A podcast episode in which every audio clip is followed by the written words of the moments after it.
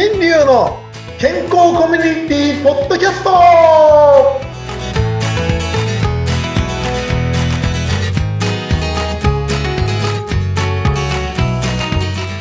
アロハミスターマウスピースこと大橋新流ですアロハロハー。お相手はフリーアナウンサーの船見育代です。もう先生の顔が面白すぎます。なんでこう主役の言ってるのに以上のなんか目立つようなことするんだかもごめんなさい、目立ちたがりやだ。本当だよう、いやもね。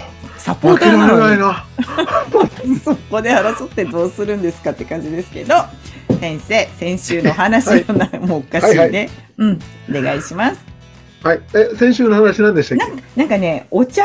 お茶がいいとかっていう話でしたよね。お歯黒からのお茶でした。確か。で、あの、ね、こう、あ水道からお茶が出てきてっていう。あ、そうです。静岡のね、一部の小学校ではお茶が出て、はいお茶でうがいをするとすごく口の中が綺麗になって病気にかかりにくいとか、風そうそうそう邪風邪予防になるとかっていう話があるんですよね。あれね、本当ね、あの、タンニンとかで、あの、口の中の殺菌消毒ができ、あとビタミン C があれの中入ってるんだよね。そうでした。ビタミン C が入ってうんます。あとカテキンですね。緑茶は。そうです、そうです。うん。はい。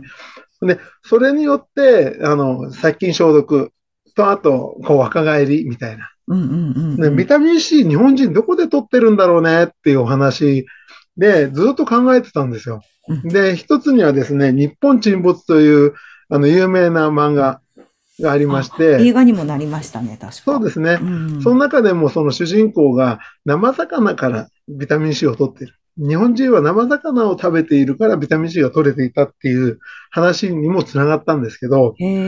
それだけじゃ絶対足りないなと思ったんで、はいなんだろうと思ってたら、お茶とかうんうん。新鮮な野菜だったんですよ。はこれが日本人の強みですね。だから本当、あの、えー栄養、生分子整合栄養医学っていうね、言葉が今ありますけど、ライナス・ポーリング博士という方も、あの人類はビタミン C によって救われるみたいな、うん。ね、そういう言葉を残してくるぐらい、ビタミン C はすごく大事なんですね。あ、そうなんですか。ええですからもう世界に先駆けてビタミン C をすごい取っていた日本人っていうのはすごい優秀なんでしょうね、やっぱりね。うーん。そっか、生魚を食べるっていうこともあまりないのかしら、海外だと。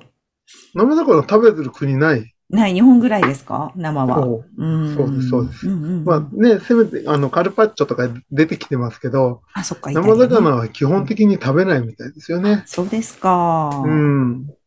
で、あの、ね、ちょっと俗説ですけど、あの、た栄養学の話で、卵を1日1個っていうのは今はもう嘘だってみんなご存知だと思いますけど、まだね、卵1日に1個よ、カロリーがか、コレステロールがなんてわけのわかんないこと言ってる方々がいらっしゃいますが、ビタミン C も熱に弱いっていうのがどうも嘘らしいということが分かってきました。あ、そうなんですか？水に溶けるのはいいんですが、どうも調べていくと、うん。熱に弱いっていうのは嘘なんじゃないのっていう。へえ。で、まあそんなにね、長いことやっていれば、確かに2日も煮ていれば壊れたりなんかするみたいなんですけど、ちょっとする料理ぐらいだったら全然壊れないそうなんで、安心して食べていただいていいと思うんですね。あ、そうなんです、さすが。はい。まあそんな話もちょっと付け加えて、で、確か前回僕お茶を飲む飲まないなんて話で、僕は飲みませんなんて言ってたけど、そうそうそうそう、そこ、そこ、そこ引っかかった。先生、お茶詰めといて飲まないんだと思って。うん。あの、ちょっと今ね、いろいろ研究していて、あの、はいコーヒーし、コーヒーの方主体になってますが、はい。あの、のお茶を飲まない理由っていうのは、たった一つで、ペットボトルに入ってるのが多いからです。え、あ、え、ペットボトルのは飲むんですか？ペットボトルにの入ってるのは飲まないです。飲まないですか？どうしてですか？これね、本当に昔だからか、今もそうなのかわからないですが、うん。ペットボトルに入っているあったかいお茶と、うんうん普通に出したあったかいお茶、もう間違いなく味が違いますから。うん、違うね。だからもうどこに行ってもペットボトルでもう、あの、の、もう飲まない。ペットボトルに入ってるのは、うがいするよ。え、な、どうしてなんですか？味が違うだけ？理由は。うんだから、あの、もうね、本当に業界をね、怖がらせるようなこと言っちゃって、あれですけど、うん。ペットボトル熱をかけたら何が出るってくるかわかんないんだよね。ああ、そっちの話ですか、うん先生。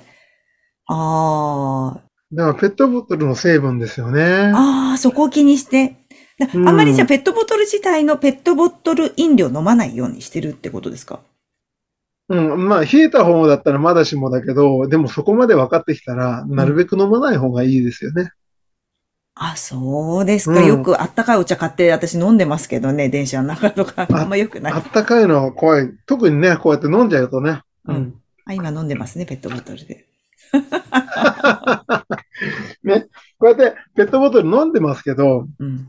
あの、本当にね、温めちゃうと何が出てくるかわからない。うんうんうんうんうん。っていうのがすごくあって、あと、子供？うん。まだ2歳、3歳児の子供に、そのお茶を与えたことがあったんですね、実験で。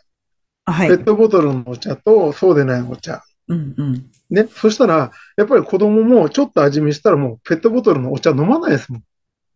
うーん。飲まなかった実験の結果があったんです。はい。だからこれは僕のね、あの得意的な経験なのかもしれないので、皆さんの中でもね、確かめてみるといいですが、本当何でも比較してみて、自分の体に合う方を飲まれるのがいいと思いますね。ああ、なるほど。自分では選んでけって話ですねそう。です、そうです。いいものをね。だから僕の中ではそういう経験があったので、ちょっと取らないよ。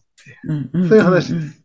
ああ、なるほどね。うん。まあ確かに。ね、うんうんちゃんとしたね、お茶っ葉とか使ってるのはいいんだけど、あの、今度お茶を入れると、そのお茶っ葉の、うんうんなんていうの？あれが、なんていうの？その、片付けとかね、うんどうしたらいいんだとかっていろいろ出てくるんですけど、うんうんまあ、それが面倒でお茶を飲まなくなってきちゃったな。ああ、今ティーパックとかもあるけど、そういうのも嫌ですか？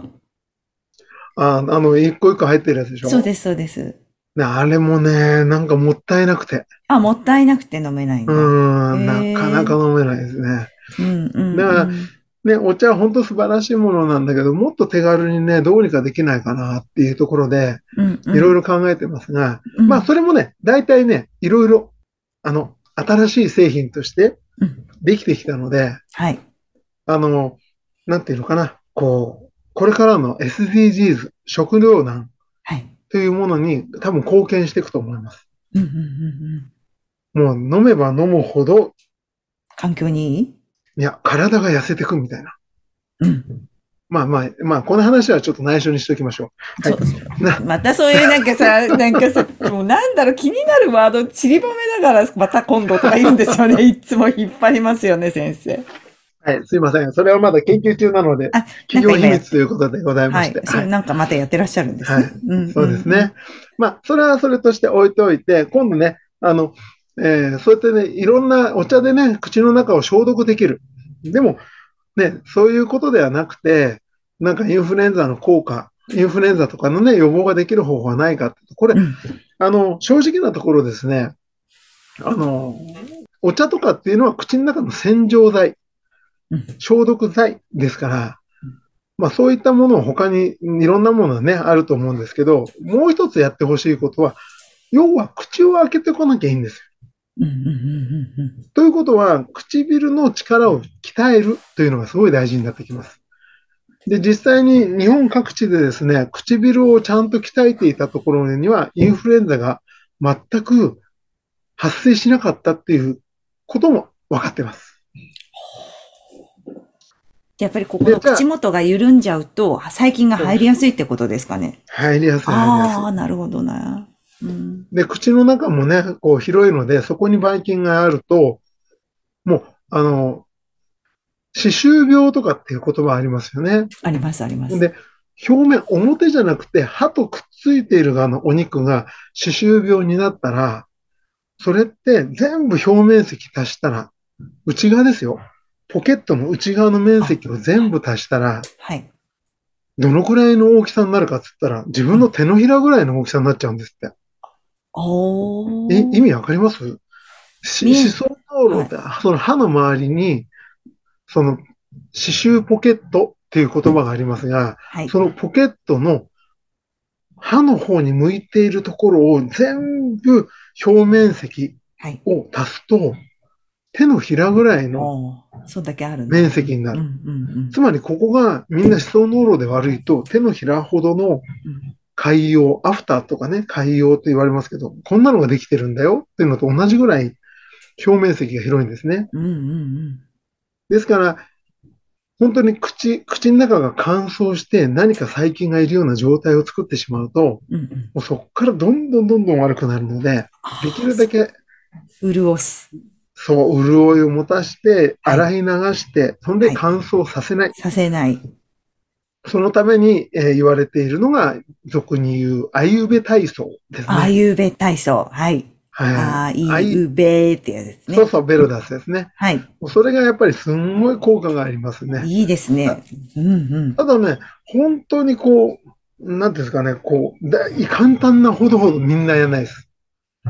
うんだからもう毎日の習慣に入れる。あゆべ体操ね。そうトイレ入ったらする。とかあ、トイレ座ったらあゆべってやるとか決めちゃえばいいんですね。そうです、そうです。だからその、その時も、声を出したらね、あの、公衆トイレで、何言ってんだこいつみたいになっちゃいますから、だかうんうんうんらそうならないように、本当にこの唇を大きく開いて、大きく閉じて、で、ね、強く閉じて、うん。で、ベロを思いっきり出す。出す。これをああ、しっかり10回やるだけ。で、変わりますね。もうね、だんだん顔のたるみもやっぱり出始めたんで、私もちょっと気をつけようと思ってます。あゆべ体操いいで、表情筋体操と同じですよね、これね。そうです、そうです。もう大元ですよ、多分。ね。ずっと昔から言われてるのでね。顔のたるみと口の中の口腔内も良くなるし、一緒にぜひやっていきましょう。あの、あゆべ体操をやると良くなるのがもう一個あるんですよ。うんいろんなの効果ありますけど、うんあの、おならが臭くなくなるっていうのがあります。本当ですか？すごい面白い。それまたなんか、次回？いや、これは引っ張らないんですよ。引っ張らない、サクッと。はいそうなんだ。はい。まあ、そういう。効果があるっていうのはね、講習会ありますから、ぜひね、よかったらみんなも、皆さんも調べてみてください。はいありがとうごいざいました。あゆべはい、ありがとうございました。あゆべー。さようなら。さよなら。